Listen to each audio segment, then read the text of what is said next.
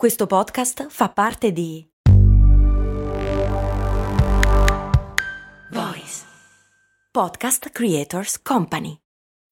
When you need mealtime inspiration, it's worth shopping Kroger, where you'll find over 30,000 mouthwatering choices that excite your inner foodie. And no matter what tasty choice you make, you'll enjoy our everyday low prices, plus extra ways to save, like digital coupons worth over $600 each week. You can also save up to $1 off per gallon at the pump with fuel points. More savings and more inspiring flavors make shopping Kroger worth it every time. Kroger, fresh for everyone. Fuel restrictions apply.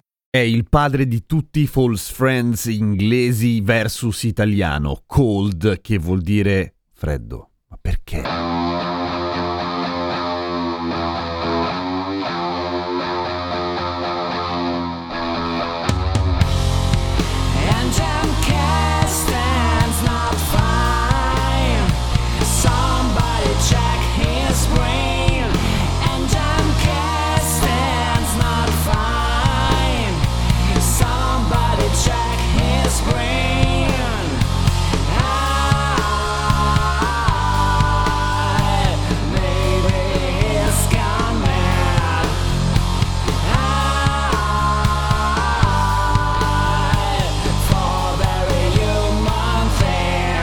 Ciao, sono Giampiero Kesten e queste Cose Molto Umane, il podcast che ogni giorno ti insegna qualcosa. Allora, i false friends, come sapete, sono quelle parole in inglese, ma in realtà vale per tutte le altre lingue, che assomigliano a una parola in italiano, o in una lingua che parli tu, insomma, e però ha un significato diverso. E forse il caso più evidente è appunto cold, che vuol dire freddo in inglese, che assomiglia tanto a caldo in italiano. È così evidente che ovviamente non ci casca mai nessuno, a meno che davvero non parli l'inglese. Ma come mai due parole che vogliono dire l'opposto s'assomigliano così tanto proprio in quell'ambito?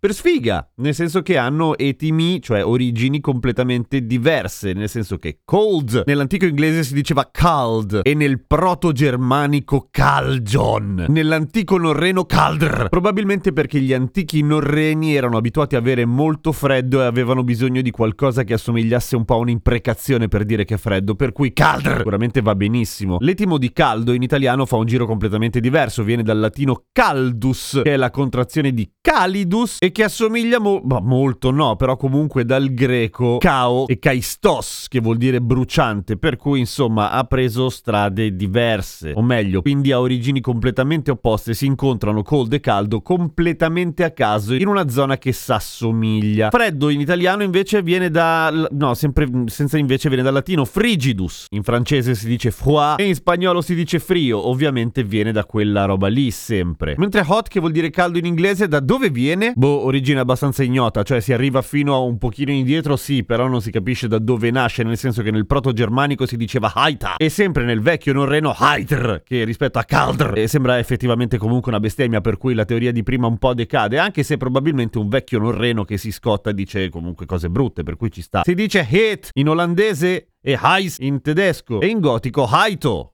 Per cui bene o male siamo coerenti. Caldo in italiano l'abbiamo già visto, ma c'è anche un caso in cui l'italiano ruba dall'inglese, tra virgolette dal proto-inglese, adesso vediamo, che è fresco, che non viene dal latino fresco. Fresco, che giustamente in inglese si dice fresh, hanno la stessa radice, cioè il germanico frisk o il proto-germanico friskaz, che fa un pochino più ridere. Come si dice nell'antico norreno frisk? Sembra anche in quel caso una parolaccia? Non lo so, non l'ho trovato. Posso solo dirvi che in antico slavo si dice presinu, che non c'entra una mazza. A domani con cose molto umane.